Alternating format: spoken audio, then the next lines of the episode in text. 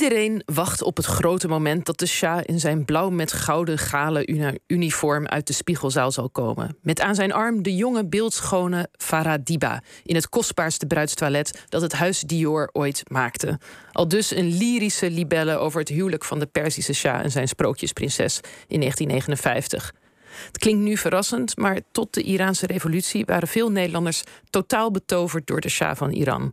Maar wat verklaart die betovering? Daarover schreef politicoloog en Iran-deskundige Maaike Warnaar een boek. De titel Onze vriend op de Pauwentroon. Goedemorgen, Maaike. Goedemorgen. Ja, laten we met dat sprookjeshuwelijk beginnen. Dat is toch het hoogtepunt uit, uh, ja, uit elk sprookje. En dus ook uit dit sprookje. Wat, wat maakte dat huwelijk en die dag zo bijzonder? Ja, de Shah was al geen vreemde in Nederland. Hij was uh, eerder dat jaar, in mei 1959, al in Nederland geweest.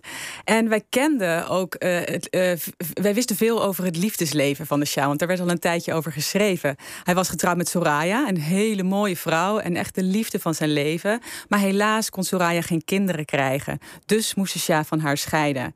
Nou, hier waren de damesbladen al een tijdje over aan het schrijven. de Shah veranderde natuurlijk na zijn scheiding in een zeer gewilde vrijgezel vrijgezel, knappe man. Um, en vervolgens werd dus in het voorjaar van 1959 aangekondigd dat hij zou gaan trouwen met Farah Diba. Nou, dat was eigenlijk een, of zo werd erover geschreven, een hele gewone studente die studeerde in Parijs. En die dus uitgekozen was, uitverkoren zou je kunnen zeggen, om te trouwen met die, uh, met die rijke, uh, prachtige, um, uh, bekende monarch. Ja, dus dat was inderdaad, nou, dat is een totaal sprookjesverhaal. Um, jij toont hoezeer wij Nederlanders daarvan dan in de banden raken. Eh, op allerlei manieren. Je schrijft allerlei belangrijke bronnen. Maar onder andere haal je ook uit de libellen een, een prachtig verhaal over Leni en Lily om dit te illustreren. Vertel daar eens iets over. Ja, ja nee, goed dat je zegt. Ik heb heel veel verschillende bronnen geraadpleegd. En het Nationaal Archief was een tijdje ook mijn, mijn tweede thuis. Uh, maar zeker ook de libellen en de Margriet en andere damesbladen zijn een belangrijke bron van informatie. Juist omdat duidelijk is hoe belangrijk beeldvorming was in deze relaties. En die beeldvorming is heel goed terug te zien in bijvoorbeeld de libellen. Nou, de libellen die vervulden graag droomwensen van de lezers uh, van libellen. Het waren vaak kleine dingen zoals, nou, ik wil graag een keertje naar de keukenhof of kunt iets doen voor buurvrouw.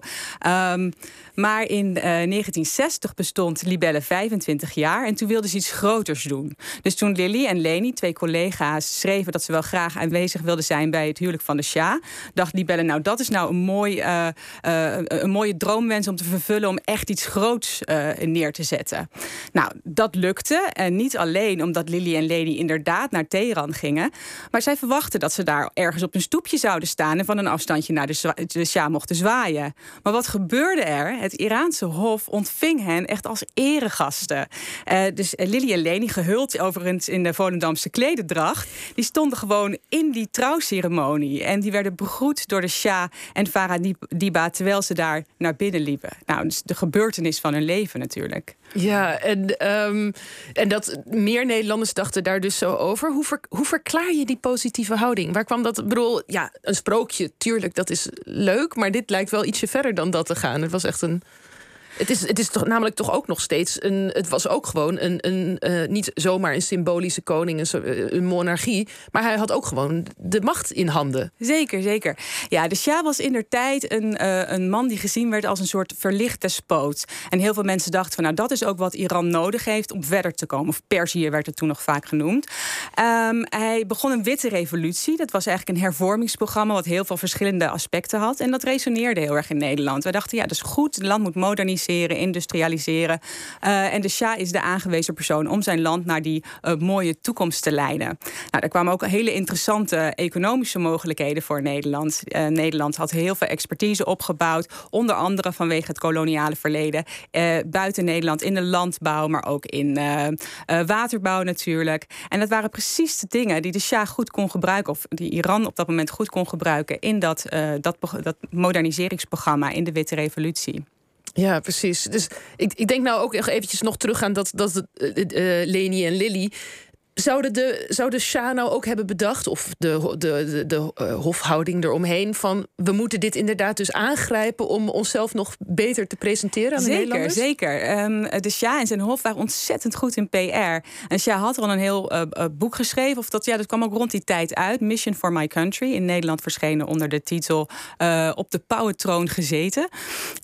en daarin zette hij eigenlijk de hele geschiedenis van zijn land uiteen. teruggaand helemaal tot Cyrus de Grote, 2500 jaar eerder.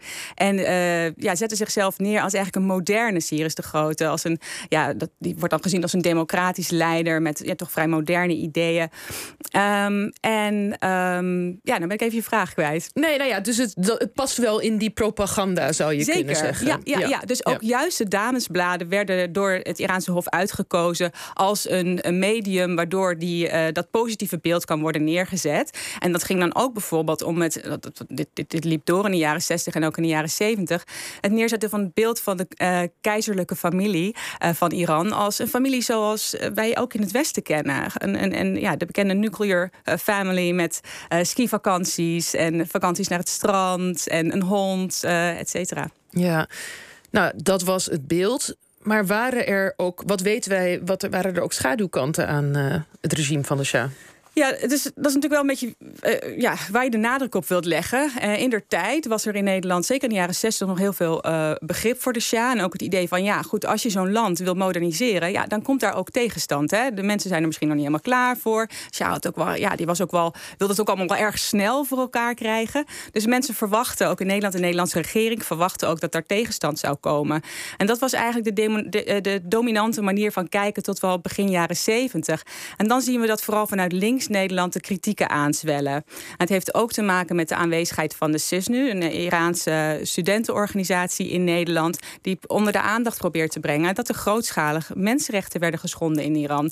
En dat die kloof tussen arm en rijk alleen maar aan het groeien was. En dat we hier te maken hadden met een bepaald niet-democratisch eh, gekozen leider, die inmiddels ook een eenpartijenstelsel had ingevoerd. Ja, dus dat. Eh, en daar was daar dan een beetje oog voor in Nederland? Of werd daar weinig naar geluisterd? Nou, ik, ik, zie wel terug dat de, eh, de publieke opinie begint te kantelen. Dus we zien ook in de landelijke dagbladen, niet in de damesbladen, maar wel in de landelijke dagbladen, dat de kranten gaan kritischer schrijven over de Sja.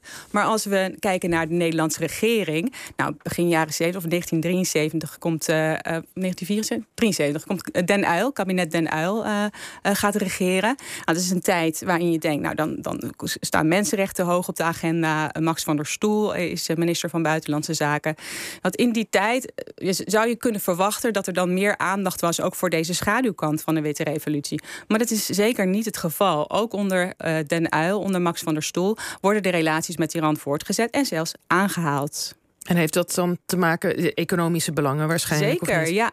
ja. We moeten het ook zien in de context van de oliecrisis bijvoorbeeld van 1973. Er was een grote behoefte aan, uh, aan olie uit Iran. En uh, na de oliecrisis bestond dat uh, in Nederland. In Nederland hadden we ongeveer 50% van onze binnenlandse consumptie uit Iran. Dus je kunt nagaan wat de belangen daar waren. Ja, nou ja, uiteindelijk komt er een revolutie in 1979, zoals we weten, waarbij de Shah wordt afgezet. Uh, waren wij dan in Nederland totaal verrast door die revolutie? Uh, de Nederlandse regering wel. Ja, er was een, er was een weinig uh, besef van ehm, zowel het karakter als de schaal van de oppositie in, in Iran. Hoe diep geworteld inmiddels de weerstand tegen de Shah was. En er kwam nog bij dat de Shah grote steun kreeg van de Verenigde Staten. Het was voor Nederland, voor de Nederlandse regering eigenlijk ondenkbaar dat de VS de Shah zou laten vallen. Dus toen dat toch gebeurde, ja, het was voor Nederland een verrassing. En het was daarna ook afwachten wat er zou gaan gebeuren. Ja, um, en wat betekent dat dan voor dat, dat sprookjesbeeld? Is dat dan meteen weg? Is de betovering verbroken? Zeker niet. Nee, de, ja, als je een, uh, een royalty of een andere blad over het Koningshuis uh, openslaat, dan zie je nog wel eens artikelen over uh, Farah Diba. de Shah is, is, overleden in juli 1980, maar zijn vrouw leeft nog. En Farah Diba is regelmatig in, in het nieuws. En ook haar zoon Reza, dus de kroonprins in, in feite, die woont in de, in de VS. En die is ook nog steeds heel publiek uh, in, in, in, in de publiciteit. Uh, en zeker ook gezien de laatste ontwikkelingen in Iran met toenemend verzet, wordt er soms toch weer die kant op gekeken. Van nou ja, is het dan, zou het dan een idee zijn als de Shah terugkeert naar Iran? Is dat inderdaad een sentiment wat leeft in Iran? Vooral in de Iraanse diaspora is dat een sentiment wat leeft. Ik zie dat minder terug in Iran zelf. Ja, en dan toch nog even slot, heel kort. Ik ben benieuwd, Leni, jij hebt haar nog gesproken. Ja. Hoe zit het met haar? Gelooft zij nog altijd in het sprookje? Dus, dus de vrouw die bij het uh, huwelijk aanwezig was? Uh, dat, dat durf ik niet te zeggen. Leni uh, ja, kijkt in ieder geval terug op die gebeurtenis in 1959 als iets heel bijzonders. Heel kort nadat ze terug was, ontmoette zij iemand. ze ging in de auto zitten met vrienden en daar zat al iemand in. En die zei tegen haar: Bent u niet die dame die naar Persie is geweest? Nou, dat was dus haar toekomstige man. Dus die hebben haar min meer, die hebben elkaar min of meer op die manier ook ontmoet.